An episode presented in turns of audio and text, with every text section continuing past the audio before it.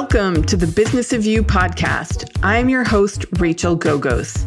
This podcast is dedicated to helping you uncover how to turn your big idea into big business and grow your personal brand into the business of your dreams.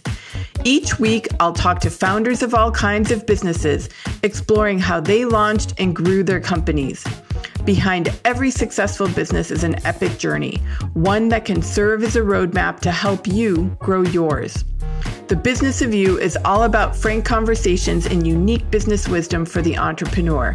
It's a chance to tune into the story behind the brand and retrace the path of those who walked this road before you so you can pave your own road to success.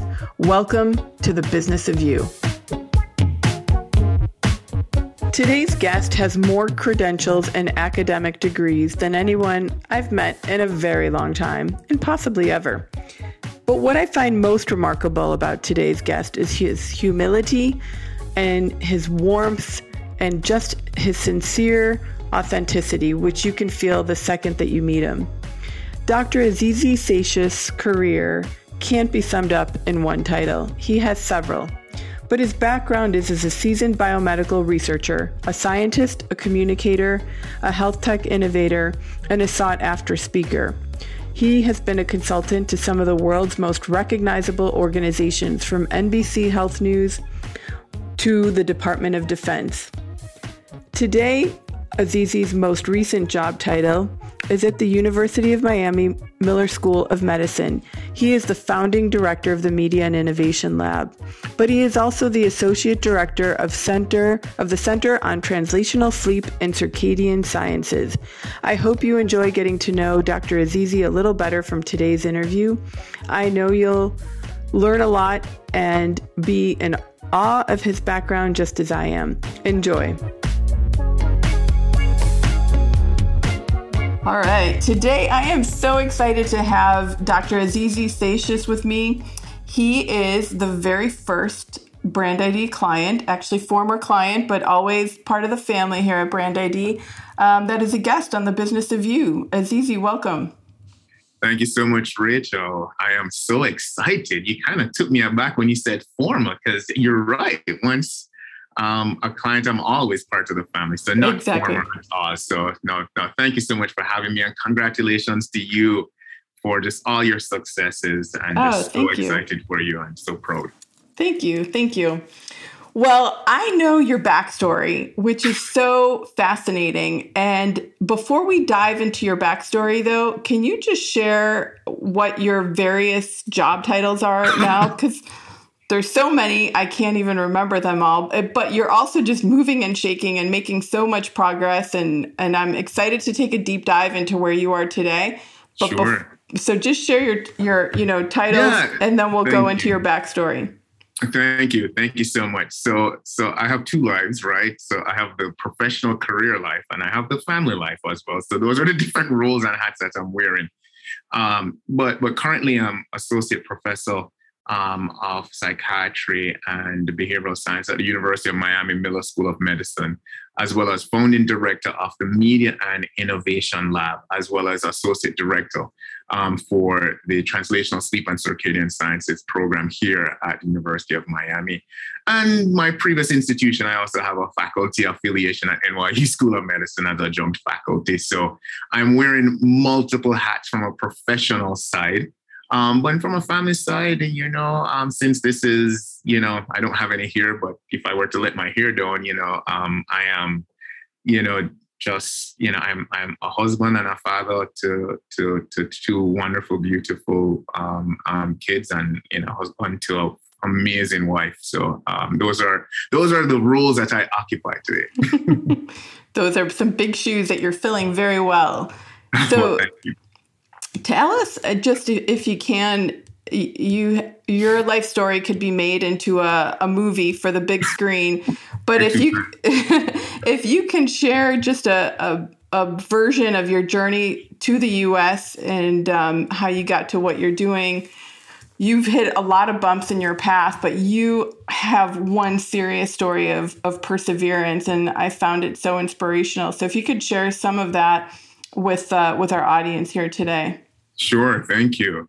You, know, I'm, you know, so so first of all, you know, thank you so much for you know highlighting that, you, you know, and and to be quite honest, if it weren't through you, um, many of those themes and meanings of my own life story and journey wouldn't have become so conscious to me. Like you made those conscious to me, but you know, just you know, you know, some specifics. You know, so you know, I am the proud son um, of Jamaica, which is in the Caribbean, and grew up, you know, in a family um, with five women. Um, so my mother and uh, my grandmother and my aunt and two cousins and um, so a very multi-generational um, family with women um, and, and if you know anything about jamaican women that they are salt of the earth um, you know loving um, and sometimes you get some soft loving and tough loving as well. Um, and i was a product of that because i was the only boy and some people feel as if that it spoiled me. And and and it, was tough to say that you're spoiled because you know we grew up you know you know in a very humble environment. You know we grew up in inner city kingston jamaica um you know and we were tremendously blessed you know from the vantage point that you know uh, my grandmother and my mom you know you know certainly tried to ensure that we did not have any wants. So never went to bed hungry or any of those kinds of things. But I was fully saturated and, and, and just, just surrounded by strife and being just acutely aware of the haves, the have nots, and the have mores. You know, the the the, the have nots living in, you know, kind of urban, you know, you'd call it working class poor inner city community. We were one of the few people that owned like a small townhouse and around our neighborhood, you know, people with zinc homes. But I never saw myself as being separated from these individuals, to be quite honest, because all of them were friends and we would play soccer on the street and basketball and cricket and all these different things. And, you know, today these folks are our lifelong friends.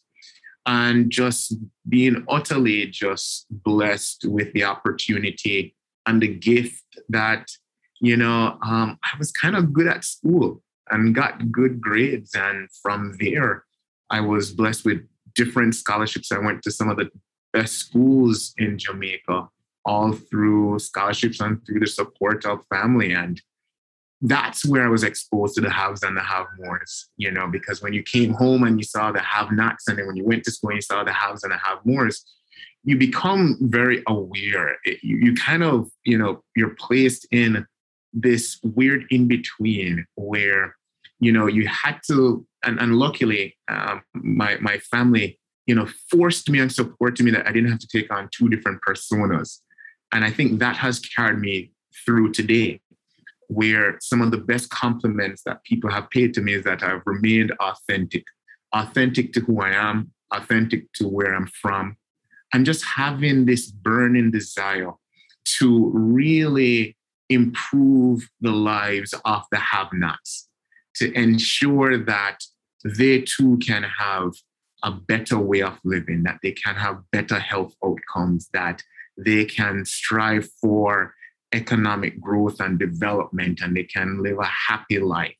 Um, and I think that's kind of what I was acutely aware of. And, and just again, just very blessed and fortunate to be given the opportunity to get a scholarship to come to the United States. Went to a school called Holy Cross. It was, you know, a very small school, and I was terrified because I went to a all boys Jesuit school in Jamaica, and you know, when, you know, we had a priest, he came down, and this is either fate or serendipity. Um, but, you know, he came down at a time when I was a senior in high school, and he's like, hey, what are you doing? And I was like, oh, I want to go to med school. And, you know, when I looked at it, it was going to cost my mother um, more to send me to med school in Jamaica than to go to the United States um, on a scholarship and he said, "Hey, you know, um, we think you're great. You think you're talented. Apply for these schools." I applied to several schools and got in, and you know, really was smitten by the mission of the College of the Holy Cross in Worcester, Massachusetts. You know, being men and women for others because that allowed me to crystallize my life's passions about making a more equitable life, right? Because I saw glaring differences between the haves, the have nots, and the have mores. And, and I think just that seedling being planted from an early age, going to schools that nurtured that, cultivated that, where, you know, I didn't have to become a politician because I, for one moment, I kind of toyed with that idea and I, I felt like I didn't have a thick enough skin where, you know, I would be one of those people if I had an approval rating of 96%, I'd be focused on the 4% of people who didn't like me. Um, and and and just felt that you know science and medicine was just one way in which I could you know do this and you know I, I was so blessed going to the college of the holy cross and then after that going to grad school in texas and then coming back to new york you know going to grad school um, you know at fordham and all jesuit catholic schools i've only been to you know catholic schools i am not catholic but just being part of the vision and the mission of those institutions really made me be the person who I am today. Mm-hmm. How do you rectify the fact? Maybe rectify is too strong a word, but how do you? Uh, you know, you are a scientist, but divine intervention has played a major role in your life through some of the you know the the hoops you've jumped through to get to where you are today how do you um, you know connect those two or not? Yeah. how do you synthesize them? i agree you know I, i'm you know thanks for you know playing out that tension. Because i think sometimes it's a false tension right? Where you know science and and and faith are immiscible they're not you know to me and how they work well together in my life is that they go hand in hand um, so in many ways i i truly believe that I am all about purpose driven passions. And, and my purpose is driven by what I'm here to do um, for the given time that I'm here to do it.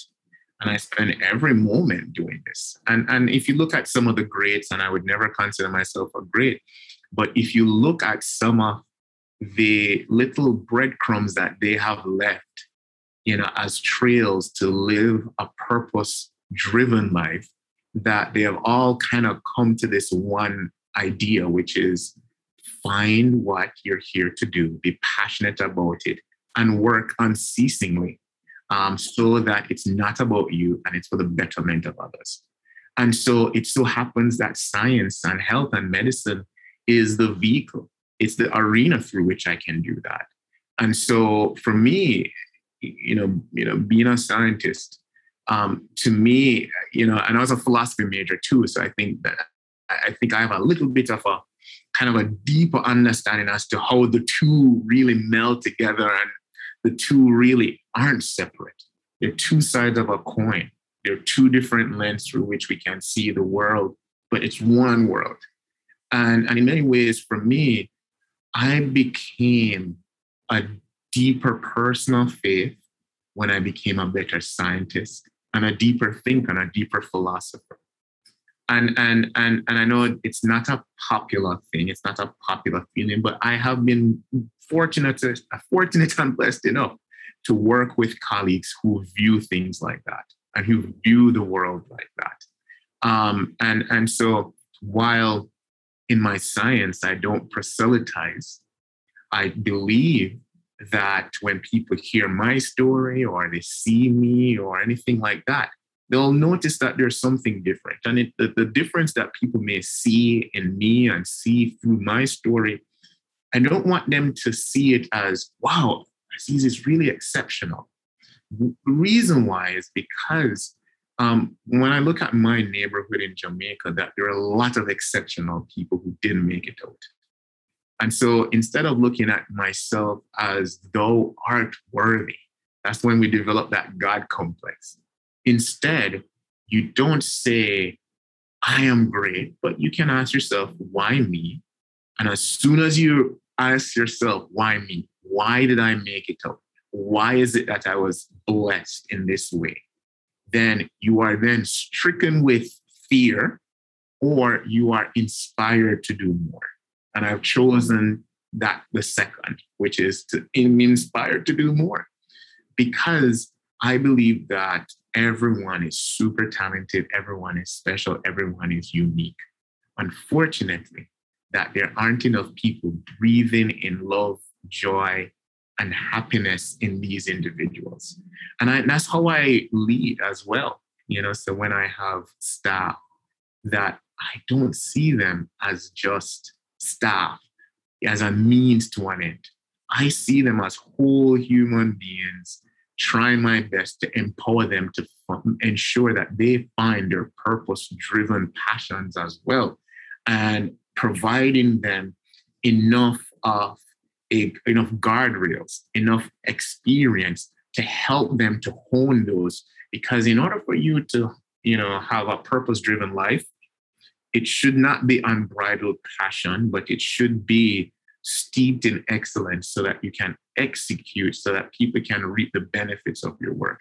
And so, in many ways, I don't see the two being different, to be quite honest, in terms of faith um, and, and science. Religion and science are different, uh, you know, but in terms of faith, you know, whatever, you know, religion you belong to, you know, there is this deep passion that uh, of wanting to find purpose, and that purpose should always be other directed, mm-hmm, you know, mm-hmm, not mm-hmm. me directed. True. Yeah. Yeah, so you you basically look at the commonalities between the two versus the differences between the two. Absolutely, there, there, are tremendous commonalities, and you know, it's it's it's seeing seeing through, you know, as a leader, right? So so so science will tell you well, you need a certain personality type to work with. If you don't have a type A person on your team, then you, your team is not going to execute. But then, you know, you have to ask yourself uh, why you need that type A. And then it gives you a new and a renewed sense of grace to see someone who may procrastinate or you, it, who it appears that they might procrastinate. And then your approach is not punitive when you approach that person, but one where it's more loving and more inviting to share what that person might be going through because you might be the only person that can tell that person something great or something that will set them at ease or something that will say, hey, hey it seems like you're carrying a heavy load. What's going on? And and and and you could be that person, you know, and especially, and not not to be cryptic, but we need this especially now during the pandemic um, you know, because, you know, the rates of suicide, and especially very, very famous people who are committing suicide have gone up. Well, from my eyes, it seems that way. And I think it's because we don't have folks who exercise grace, people who invite people to share. And that's how we lead. That's how we lead um, in our science. That's how we lead our teams. That's how we intend to um, um, conduct our science as well too at the Media and Innovation Lab. Yeah. Yeah, and you mentioned something to me as we were catching up beforehand about some of the dig- about digital mental health solutions that the Media and Innovation Lab is is part of creating. Would love to hear more about that because I, I personally sure. feel, easy that the mental health pandemic resulting from the last two years is probably greater than maybe what we've encountered. I mean, you're, you're much more read um, and able to answer that question, but I feel this is something that we need to face yeah, I think your question is fantastic, and the only thing I'd say you should give yourself more credit. It's it's not that I'm more red per se, because one of the things I oftentimes tell people is we feel it. We all feel it. You, you, you don't need science to prove that we have an issue, right? We feel it, and and I think you know this is where how we have gone about practicing. So so here's what we've done in the Media Innovation Lab. So this is a very bold you know, once in a lifetime, one of a kind type of center. I've had so many people reach out to me once we launched in December because, you know, typically when you have these media innovation labs, you know, it's oftentimes focused on being a venture studio to kind of spin out new companies and all of those things. And we're doing that too. But when the mission is not entirely about, you know, just spinning out novel innovations and solutions to bring in VC dollars, then you have to then ask yourself the question, which is what I oftentimes ask people, and especially companies who try and work with us. You know, I'm like, I oftentimes ask them, so, so, so, you know, is your solution population health relevant? And they're like, what do you mean by that? I mean, have you tested it on everyone in the community? And, and we're talking white, black, brown, yellow, red, blue, women, men, um, you know, any any type. And and and and and and one of the things that they oftentimes say, no, we hadn't thought about that. And and then my my my my my my perfunctory response is, well, you should. We can help because people are not wired like that because our business models don't work like that so this is why i think we're, we're, we're, we're unique but here's what we're doing we're trying to reimagine academic medicine and health um, in, in several ways we want to be the trusted place that people can go to anyone in the ecosystem whether it be patients individuals providers payers like insurance companies industry we want to do that. We want to be that, not just locally, but also globally. And we're doing this by reimagining you know, medicine and healthcare across five core verticals. First, we are reimagining education. So typically, when people um, go to either med school or they apply, you know, apply to go to some grad school or even undergrad and just learn science, right, and innovation, um, that they learn, you know, maybe the scientific method, maybe the engineering method. But one of the things that you really see is that the United States is losing the innovation race to places in Asia and other places. And the reason why is because our education and our training is not focused on innovation. So here's what we're doing. What we're doing, we're launching a whole suite of micro courses here at the University of Miami through the mill that focuses on innovation as a science and innovation as a methodology. And so medical students and you know grad students and scientists know not only are they going to learn how to take care of patients, but they're going to be able to understand innovation 101 and so working with companies like Amazon and working with companies like SoftServe, using your innovation platform, as well as um, having curriculum to develop that. So no, you don't have to be someone who can create a digital solution. We don't think innovation should be focused primarily on that, which is oftentimes people think when we talk innovation, we think tech or big tech. No, this could mean a, a, medical student who wants to go and work in rural Kansas to serve a, a, a, an area and he or she wants to create an innovative practice. How do you then increase access to care among these rural um, folks? And that's what innovation is. Innovation is making complex things simpler, right? And that's what innovation. So that's what we're doing in the education vertical, but we're not just leaving it there. Our second vertical focuses on ensuring that our research leads us to the most um, um, comprehensive, what we call etiologies or causes of disease. So, right now, when we're looking at what are the drivers of hypertension or diabetes or asthma as chronic diseases, we just look at the usual suspects.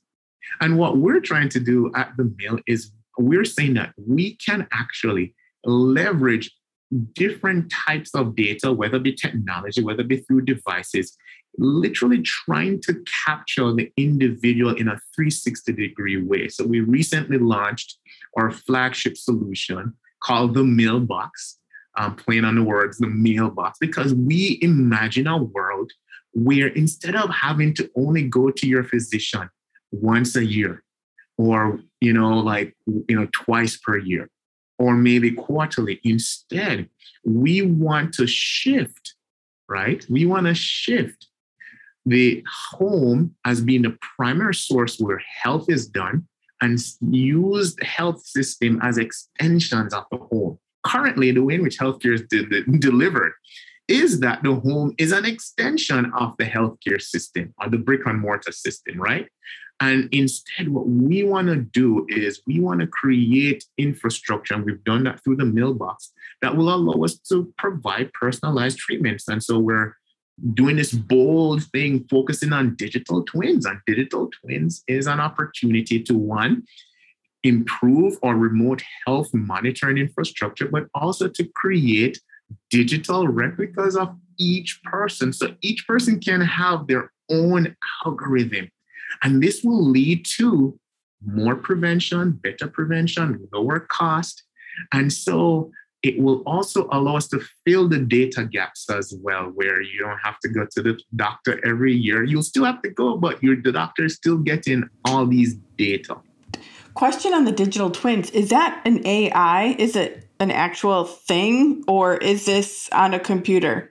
Yeah, it could be AI enabled. So what we're building is that when we get all these data and we're monitoring people, so we have several NIH studies, National Institutes of Health studies and what we're doing is that we're monitoring people over a seven day period, 24 hours. And through different IoT devices and wearables, so we're monitoring their blood pressure, we're monitoring um, their sleep wake activity, we're measuring weight, we're measuring noise levels, we're measuring temperature and air quality. So we're measuring everything on the individual as well as we've partnered with Everly Health which is our go-to biospecimen. So instead of going to the nurse or or or or going to the physician and they draw large volumes of blood, you can use dry blood spot sampling. So all you need to do is do a finger prick, put it on a cartridge, ship it, and you get your results in 24 hours. That's where medicine has to do. We need to actually make medicine be frictionless so that and drive down cost as well because when we make it frictionless we can drive down cost and that's what speaks to the third vertical um, in in the media and innovation lab where we can then make our delivery system work for people because it's tough try telling a single mom who works two jobs with three kids to go to a doctor, she or she may have to take time off. And if she if she may be an hourly person, and if she takes time off, guess what happens? She lose that one hour, right? And that's key. So we don't want people to choose between getting paid and their health. There should those two should not compete. And so through creating the mailbox, through improving the digital you know, care strategies and solutions, this is what we will be able to do. And then that leads us to the fourth vertical, um, Rachel, which focuses on venture, which focuses on research and development as well as dissemination. And essentially, what we're saying is that we are creating some of the next level solutions. I can't say too much right now because, you know, but we are creating a world where you may not need to even have devices to do clinical vitals. All you need is your phone. And you know, you can, you know, measure heart rate and all of those things just by using your phone and using, you know, different types of technologies and AI to do this. And so, what we're doing with venture is that we want to create what we call two way entrepreneurship or two way innovation. Inside out entrepreneurship, where we want to create the University of Miami and any institution where we have students, we have faculty, you know, staff members who have great ideas, and we want to bring them into a kind of a venture studio and help them to transform that idea into a product and from a product to a potentially commercial thing. And that's one way. And then we can bring in, you know, venture funding to help seed this to take it to the next level. And then the other arc of two-way innovation is, you know, partnering with some of the top as well as startup digital health technologies, where just like the question that I posed earlier, where I asked them if their population health relevant, and they're like, oh, we're not too sure. Well, we can say, hey, this is not a blame game. We're not blaming you here. We will help you to roll out these interventions. And what we're doing is instead of thinking about underserved communities last or not at all, we can roll out a very comprehensive program and rigorous first in human studies where we're looking at people across all different types of socioeconomic strata. And so that's what we're trying to do with venture. And the last one is service and outreach, where we want to create um, the next generation of tech innovators. So we're teaming up with some companies to increase STEM education among adolescents, especially in underserved communities, as well as creating programs for adults so that they can become better consumers of tech. Because we know what COVID has taught us, everyone has had to age in place. But guess what? Grandma and grandpa may not even know how to actually set up a username and a password. Those things are tough.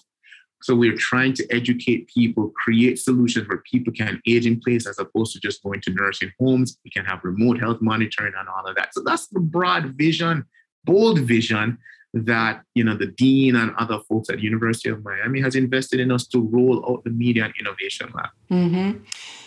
You are definitely tackling a lot of issues on that, and the thing that's making my brain go a little bit red is not politically red, but just red, like yes. is the privacy around all this. If you're collecting all these health, you know, all this health data on an individual and creating a digital twin, how does one know that that eventually doesn't end up in the wrong hands or used against us? Exactly. No, good, good question. Good question, and it's one that we must tackle. So I think several things that need to occur. I think so. So so so so here's the deal so technologies will evolve and they'll evolve even beyond a digital twin. Right now, technology is like the wild, wild west. And I know government and policy are trying to find the right regulatory policies and infrastructure to tackle that very issue. But the point I'm making is that in order for us to ensure that people can trust this process or trust this new way of healthcare delivery is to ensure that there's an arbiter as well as some kind of governing body that can regulate this so that it's not the wild, wild west. So, so I just want to say that. There needs to be a political regulatory solution. But in terms of um, a more industrial level type of, of, of solution, whether it be a health system or whether it be you know um, a, a, a, company uh, that that there needs to be technologies that can assure the privacy.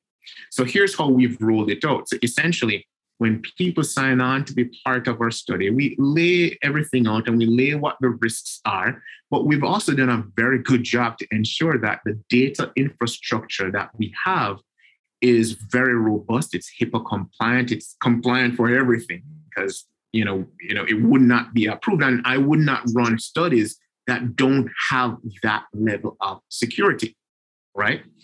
But there are also new technologies like a blockchain, like federated machine learning that can be utilized, though they're using fintech.